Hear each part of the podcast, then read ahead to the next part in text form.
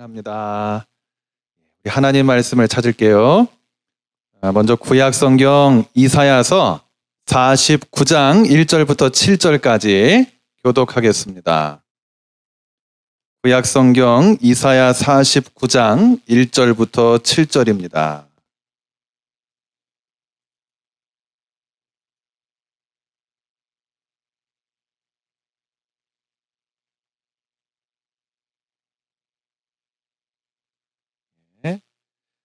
섬들아 내게 들으라. 먼 곳 백성들아 귀를 기울이라. 여호와께서 태에서부터 나를 부르셨고 내 어머니의 복중에서부터 내 이름을 기억하셨으며.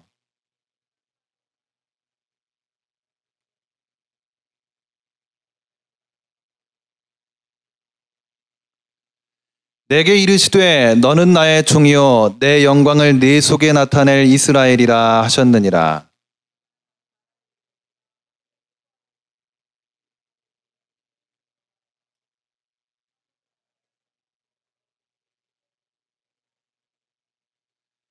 이제 여호와께 말씀하시나니 그는 태에서부터 나를 그의 종으로 지으신 이시요 야곱을 그에게로 돌아오게 하시는 이시니 이스라엘이 그에게로 모이는도다.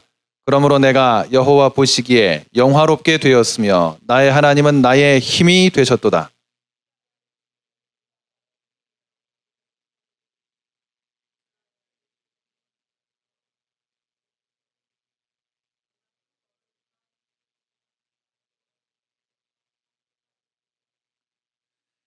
이스라엘의 구속자, 이스라엘의 거룩한 이신 여호와께서 사람에게 멸시를 당하는 자, 백성에게 미움을 받는 자, 관원들에게 종이 된 자에게 이같이 이르시되 왕들이 보고 일어서며 고관들이 경배하리니 이는 이스라엘의 거룩하시니 신실하신 여호와 그가 너를 택하셨음이니라. 아멘. 이어서요. 신약 성경 요한복음 1장 29절부터 42절 교독할게요. 요한복음 1장 29절부터 42절입니다.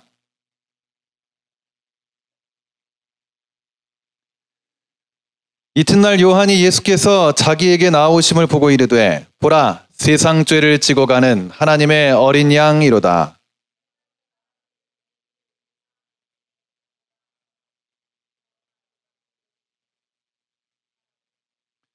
나도 그를 알지 못하였으나 내가 와서 물로 세례를 베푸는 것은 그를 이스라엘에 나타내려 함이라 하니라.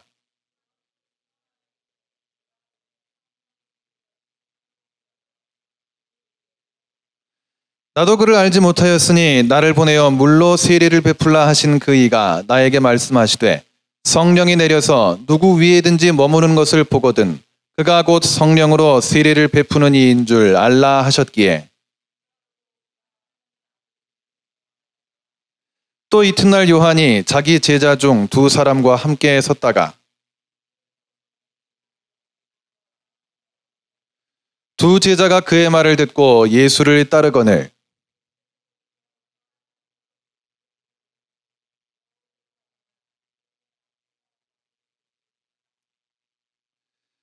납비는 번역하면 선생이라. 예수께서 이르시되 와서 보라 그러므로 그들이 가서 계신 데를 보고 그날 함께 거하니 때가 10시쯤 되었더라.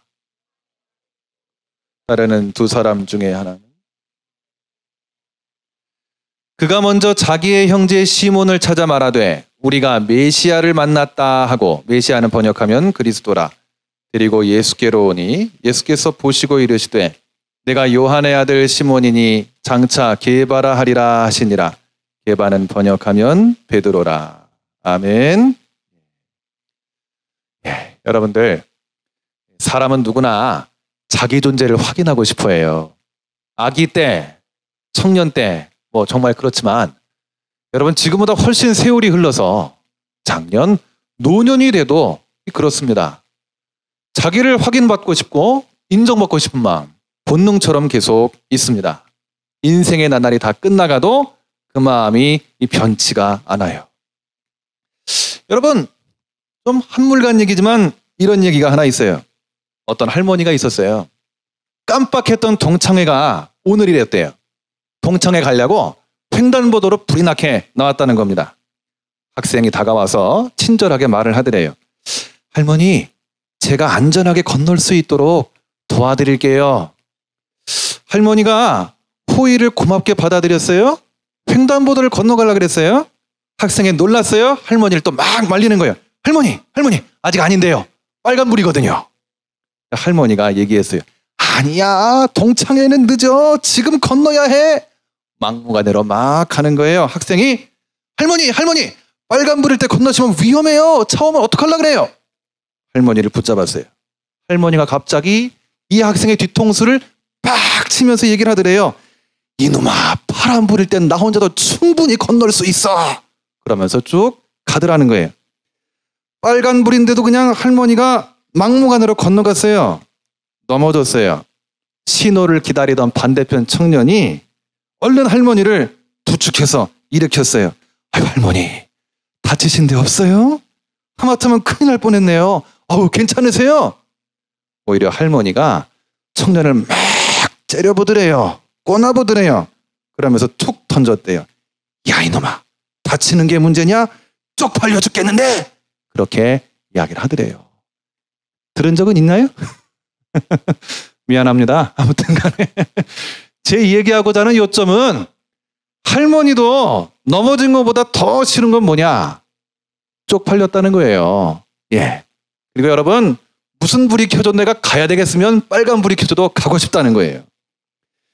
여러분, 정말 누구나 이렇게 스스로를 한번 확인받고 싶어 하는 마음은 같아요.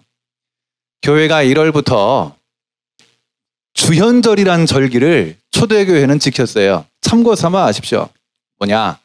예수님이 빛으로 오셨다 하는 것을 증거하는 절기였어요. 예수님, 우리가 하나님으로서 경배합니다. 근데 예수님이 이 땅에서 사실 때는 저나 여러분처럼 육신을 입고 사람으로서 사셨죠. 예수님께서 본격적으로 일을 하시기 전에 요한복음에 나왔듯이 세례를 받으셨어요. 뭐 세례 받으실 필요가 뭐 있었겠어요? 그럼에도 불구하고 신자로서 거쳐야 될 과정을 예수님이 온몸으로 거치신 거예요. 그래서 인생들이 늘 마주치는 질문에 대답하십니다. 예수님이 세례를 받으시니까 하늘에서 현상이 일어났지요. 성령이 비둘기 같이 하늘에서 내려왔다. 그리고 이제 증언을 합니다. 예수님이 누구신가가 여기에서 드러나는 거예요. 당신은 한 인간으로서 낮췄어요. 세례 요한한테 세례를 받았어요. 그런데 하나님 아버지가 그분이 누구인지를 알려주는 사건이 여기에서 이제 나타나게 되는 거였어요. 요한이 말했습니다. 내가 보고 그가 하나님의 아들이심을 증언하였노라. 이렇게 나왔습니다. 오늘을 살면서 나는 뭘 하기 위해서 세상에 태어났을까? 무엇이 내 젊음을 다 내던져도 아깝지 않은 비전일까? 생각을 하게 됩니다. 그러면서 이제 묻지요. 내가 누구일까? 난 어떤 사람일까? 예수님께서 사람으로 오셨을 때도 예수님도 이 질문 앞에 서시는 거예요. 그리고 그 답은 예수님은 세례 받으실 때 찾으셨어요. 하나님으로부터 들려온 음성으로서 딱 찾았습니다.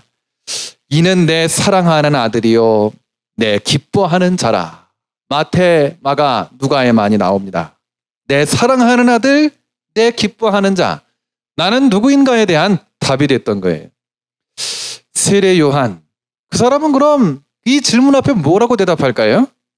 오늘 요한복음 1장 31절에 대답했습니다. 그를 이스라엘에 나타내려 함이라. 내 뒤에 오실 분을 이스라엘에 나타내 주기 위해서 나는 왔다. 이게 내 존재의 이유다. 이렇게 말을 했습니다. 우리가 시간을 거슬러 가서 이사야서를 보게 되면 하나님의 종이 이사야에서 말했어요. 1인칭으로 나라고 지칭을 하고 있습니다.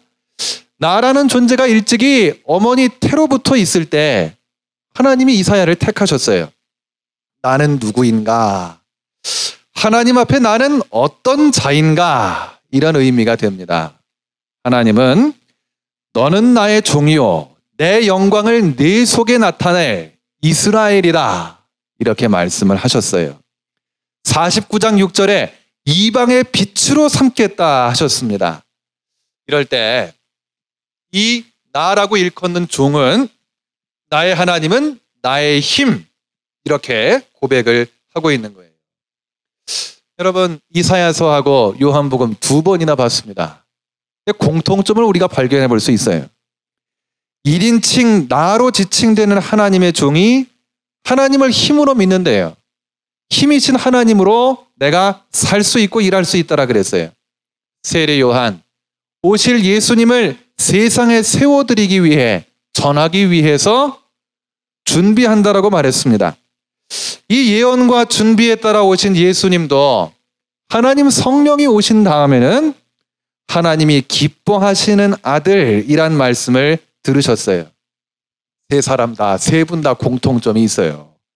모두 하나님과 만나고 하나님 앞에 내가 누구인지 확신하면서 생활해 나갔다는 겁니다. 첫 번째, 하나님과 만난 점. 두 번째, 하나님 앞에서 내가 누구인지 알았다는 점이에요. 이것이 있으니까 진정한 힘이 생겼던 것이죠. 여러분들도 인생 속에서 난 뭘 하기 위해서 이 세상에 존재할까? 특별히 새로이 청년부로 들어온 신입생들일수록 또 한 번 물을 겁니다. 난 뭘 하기 위해서 이제 20대를 열어나갈까? 무엇을 위해서 나는 살아나갈까? 스스로 물어봅니다. 문득 문득 질문이 떠오릅니다. 내 나름대로 대답할 수 있을 거예요. 그런데 그리스도인으로서 나는 누구인가? 그리스도인으로서 나는 무엇을 하기 위해서 이제 20대로 30대로 젊음으로 나아갈 것인가? 그 답은 오늘 이 세 분의 모본 속에 나타나 있는 거예요. 이사야서의 하나님의 종, 그 다음에 요한복음의 세례 요한, 그리고 세례 받으신 예수님의 모습 속에 나타나 있는 겁니다. 하나님과 만나고 하나님 앞에 내가 누구인지 확신하면서 생활하는 그것, 그 속에 다 답이 들어 있습니다. 여러분, 조금씩 조금씩 화장도 많이 하게 됩니다. 이미 또 그렇게 해야만 사회생활도 하게 되는 자매들 많이 있을 거예요. 근데 형제들 많이 그러, 형제들도 많이 그럴 거죠. 기본적으로 세수할 때 여러 가지로 마사지를 하기도 할 거고 여드름 같은 것들 모공들을 관리할 겁니다. 어저께 제가 임원 모임을 했는데 끔찍한 소리를 하나 들었습니다. 목사님 오신 지 6개월인데 야 모공이 크시네요. 피부를 보니 고생을 많이 하는 것 같습니다. 예. 예, 저도 좀 꽃미남일 때가 실은 있었다고 믿고 싶어요. 예. 예, 어쨌든 간에, 예, 그런 시절이 지났습니다. 아무튼, 여러분들 형제들도 할 것 없이 굉장히 자신의 외모에 신경을 많이 씁니다. 아, 그래서 정말 화장실 안에도 뭐 자매나 형제나 할 것 없이 애용하는 여러 가지 비누들이 뭐 샴푸들이 많이 핸드크림들이 많이 있을 거예요. 두 딸을 둔 어머니 어머니가 있었대요. 자기가 엄마가 10대였었을 때 여드름 때문에 고생을 참 많이 했다는 거예요. 여드름이 흉해 보여서 창피해서 바깥에 안 나려고 했대요. 그런데 아버지가 자기를 화장실로 데려갔대요. 세수하는 법을 알려줬다라 그럽니다.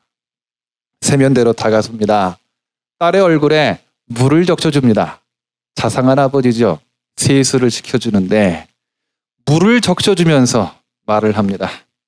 처음 물을 튀기면서 성부의 이름으로 두 번째 물을 튀기면서 성자의 이름으로 세 방울 딱 떨어뜨리면서 성령의 이름으로 말하고 난 다음에 예 거울 보고 이렇게 말해라 너는 하나님께서 은혜로서 아름답게 지으신 하나님의 딸이다.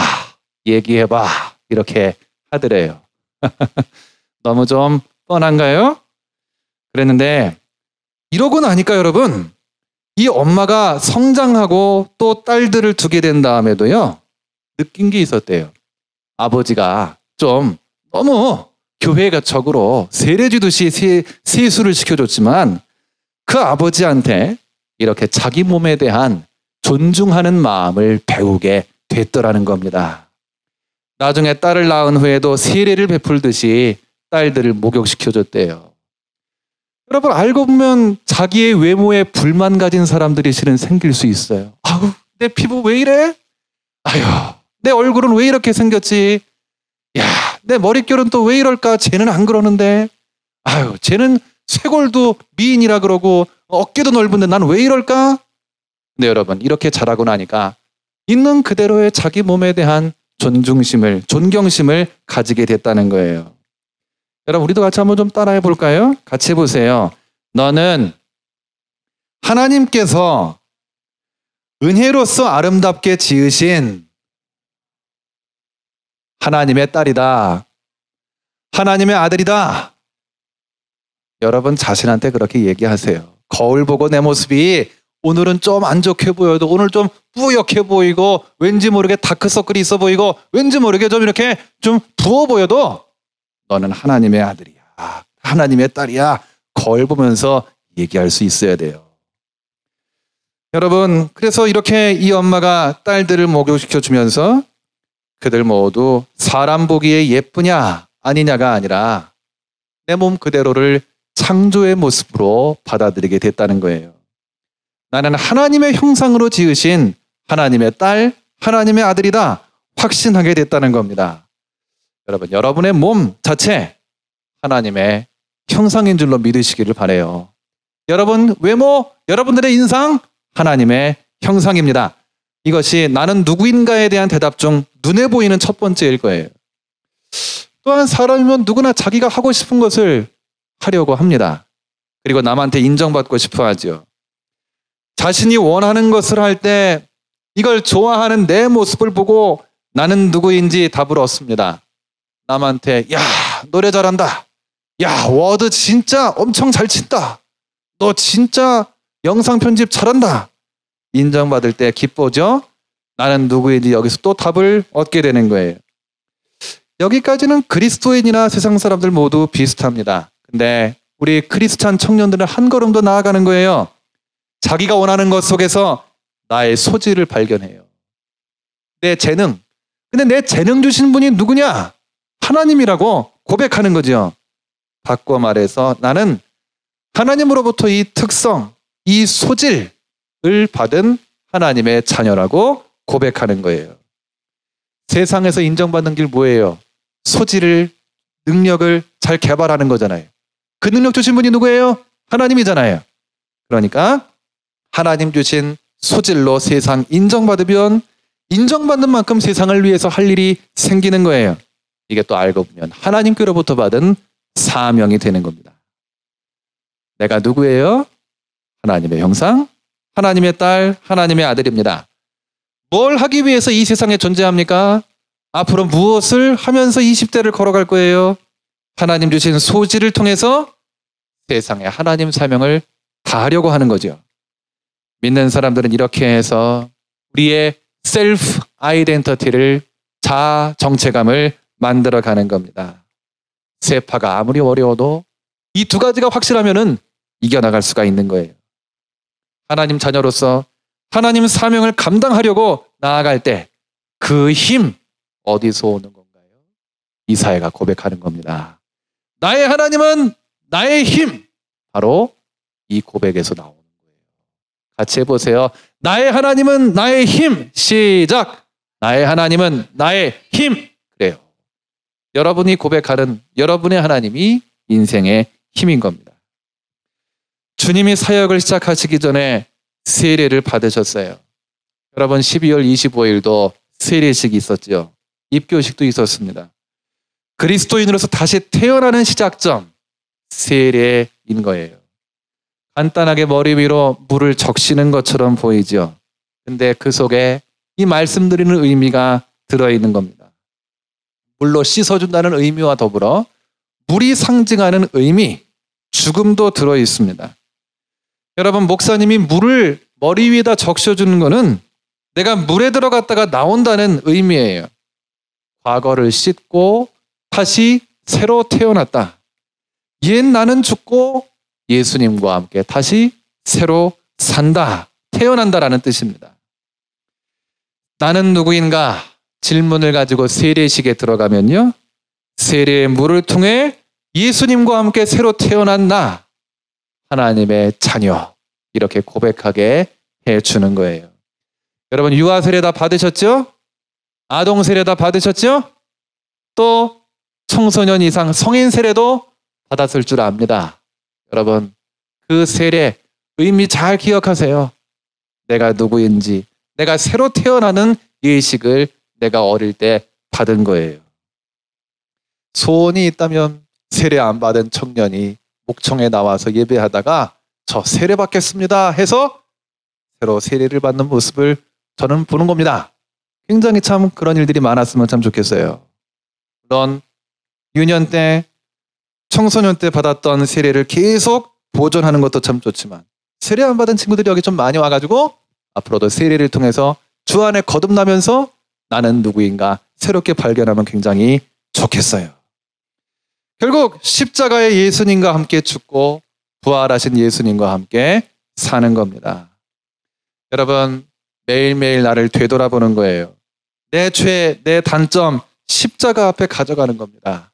나로서 극복할 수 없어요. 너무 힘들어요. 하지만 십자가에 달리신 예수님과 함께 못 박히는 거예요. 십자가 앞에 죽는 거죠. 그럴 때 부활하신 예수님은 나와 함께 계시는 거예요. 죄와 단점들을 극복할 힘을 얻게 되는 겁니다. 이것을 체득하기 위해서, 이것을 새기기 위해서 우리는 매주일 예배하는 거고, 또 곧 있으면 흩어져서 여러분 가게 될 목장으로 또 들어가게 되시는 거예요. 그럴 때 하나님은 나의 힘이 되어 주시는 겁니다. 하나님 주신 힘으로 여러분에게 주어진 삶으로 생업으로 학업으로 또 남아있는 모든 삶의 관문, 입시, 시험, 고시 등을 통해서 나아가는 것이죠. 그 앞에서도 하나님은 나의 힘이 되어 주시는 것입니다. 하나님의 종도 세례 요한도 하나님이 함께 하심 믿었어요. 하나님 주시는 힘을 안고 살아갔습니다. 이 땅에 오신 예수님도 그럴 필요가 없었는데 하나님 주신 이 힘을 간구했어요. 또 그 능력으로 힘입어 일하셨습니다. 여러분, 이 한 주간 동안에도 주님과 나 사이의 관계 속에서 내가 누구인지를 내가 어떻게 삶으로 살아가야 되겠는지를 주님께서는 알기를 원하고 계십니다.